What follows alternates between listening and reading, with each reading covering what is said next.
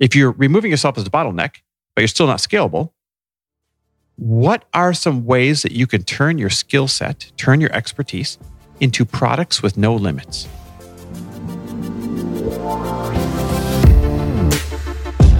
Welcome, everybody. This is For the Love of Money, where we are making you unapologetic about your pursuit of success by sharing the tools, tips, and stories of those who have already made it. My name is Chris Harder, and each week I will bring you incredible guests in order to prove that when good people make good money, they do great things. Hey, everybody, welcome back to another amazing episode of For the Love of Money. Today, we're going to talk about the difference between a solopreneur or an entrepreneur. And now, let me start by saying neither one of them is bad. It's more of like where you start versus where you want to go. And I think it's important to understand the difference to kick this thing off of what a solopreneur is versus an entrepreneur. And I think this will really click for you. A entrepreneur runs a business. A solopreneur is the business. Whoa, right? And now you're starting to understand wait a second, maybe I see where I don't want to be a solopreneur forever. Let me repeat this an entrepreneur runs a business, a solopreneur is the business. And the problem is when you are the business, when you are the product, pretty soon you're going to get kind of tired of everything depending on you and you only. Need a sick day? Doesn't matter. You're the product. Need some time off? Doesn't matter. You're the only employee, the owner, the employee, and everything in between. And that is why you want to graduate from becoming a solopreneur to an entrepreneur. Now, to become an entrepreneur, you actually need to become good at two things. An entrepreneur learns to do two things really, really well. They learn to scale and they learn to remove themselves as the bottleneck. Those are the two things that we're going to do a deeper dive on today. They learn to scale and they, they learn to remove themselves as the bottleneck. Now, if I had to go all the way back to our story 11 years ago when we lost everything and decided to reinvent ourselves into entrepreneurs, it's because at that time, I wasn't even a solopreneur. I was an employee, the only breadwinner, but same idea, all your eggs in one basket. And if something happens to you or your job or your business, now you're in trouble. Well, when the recession hit, I lost my job and we lost everything because we were living beyond our means. And we said, never again. We're going to build a life. Remember my rule of thumb we're going to build a life with multiple income streams so that if any one of our income streams went away today, we would not have to adjust our lifestyle tomorrow. And that's your goal. You can't get there tomorrow, maybe, but your goal is to make sure that you are an entrepreneur, not just a solopreneur. It's okay if you're a solopreneur today, but you want to become an entrepreneur where you have multiple income streams so that if any one of those income streams went away today, you would not have to adjust your lifestyle tomorrow. And I think we really got a real dose of that this year with COVID, right? COVID hit and we saw businesses that we thought were unshakable all of a sudden fold. And if that was people's only income source, if they were a solopreneur or if they had one business, then unfortunately, this has been a really tough year for many of them.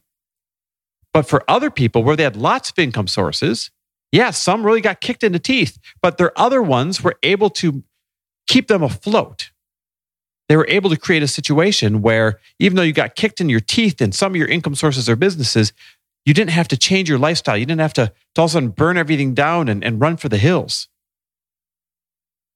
And so I think the first thing to remember is an entrepreneur runs a business, a solopreneur is the business, and that is a liability when you are the business. It creates that problem. The problem of sooner or later, you're going to run out of more of you. You only have so much time, you only have so much energy, and you run out of you. You run out of time, you run out of energy, and this is why you become the bottleneck. So if you remember, I said in entrepreneurs, two good, really good at two things. One, scaling, building a business to scale, and two, removing themselves as the bottleneck. And the baseline to figure out how to remove yourself as, as the bottleneck is going all the way back to that formula I taught you in many episodes where you have to know your true hourly worth. And I'll share it with you one more time because this is the core of understanding how to unbottleneck yourself is knowing what your value is. So you know what to hire out, what to trade out, what not to, what to do yourself. So use this formula to figure out that value.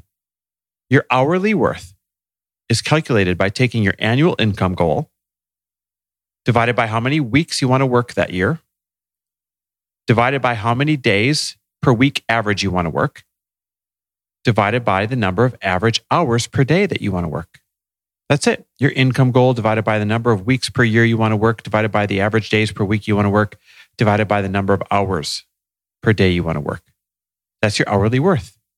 So if I said, I want to make $400,000, I'd run myself through this formula.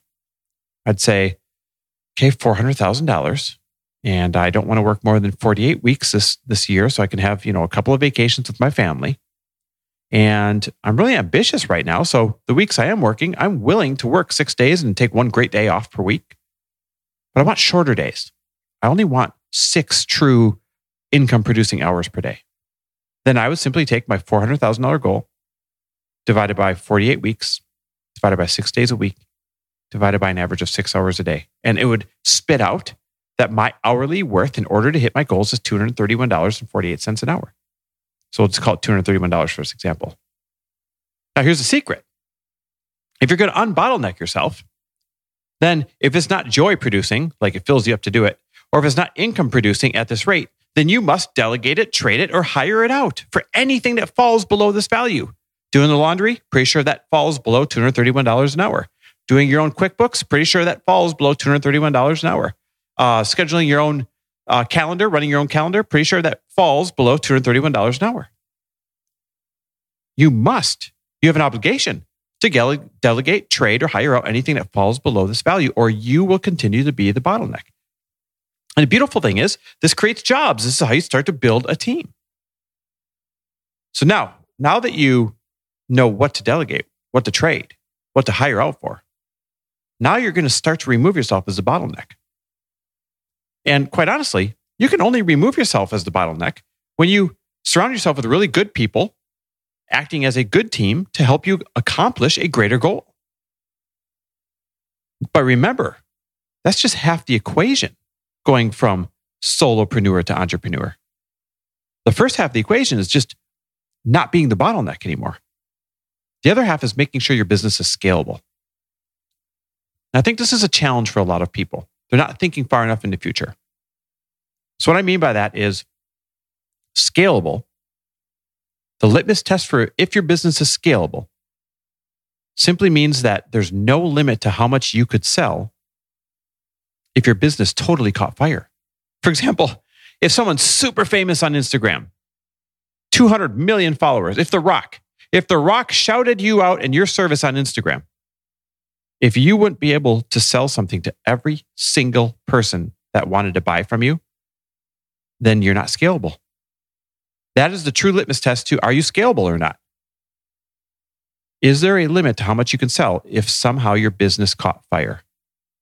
If there was a line out the door, do you have enough product and a way to deliver it on time to every single person in that line? Or can you only service the first five or 10 or 15 and then you run out? For example, a realtor who is like a one person shop, their business is not scalable.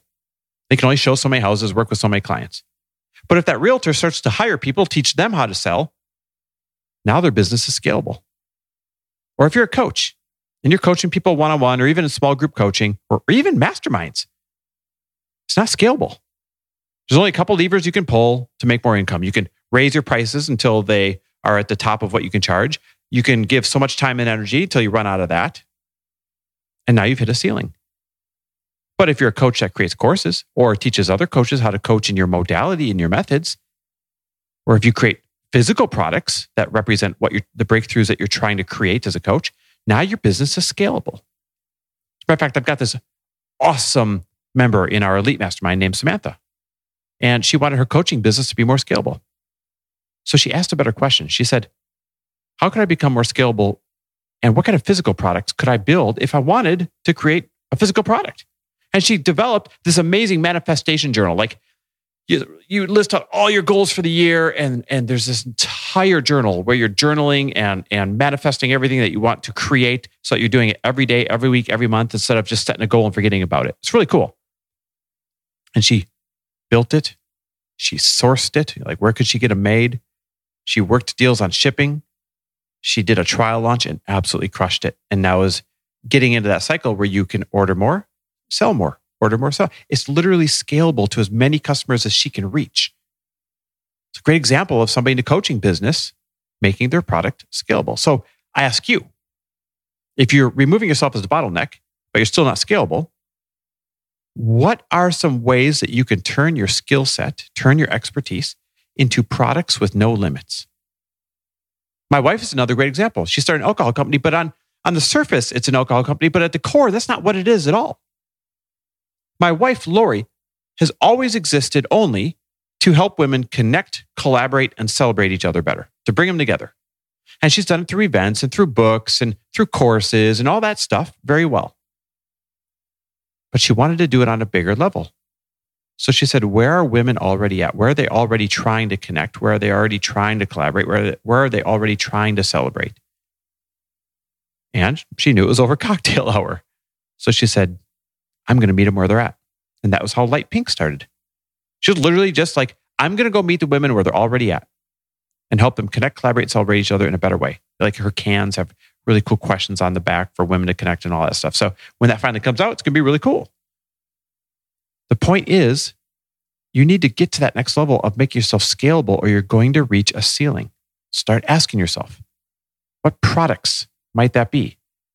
And who am I missing on my team to make myself more scalable and to remove myself as the bottleneck?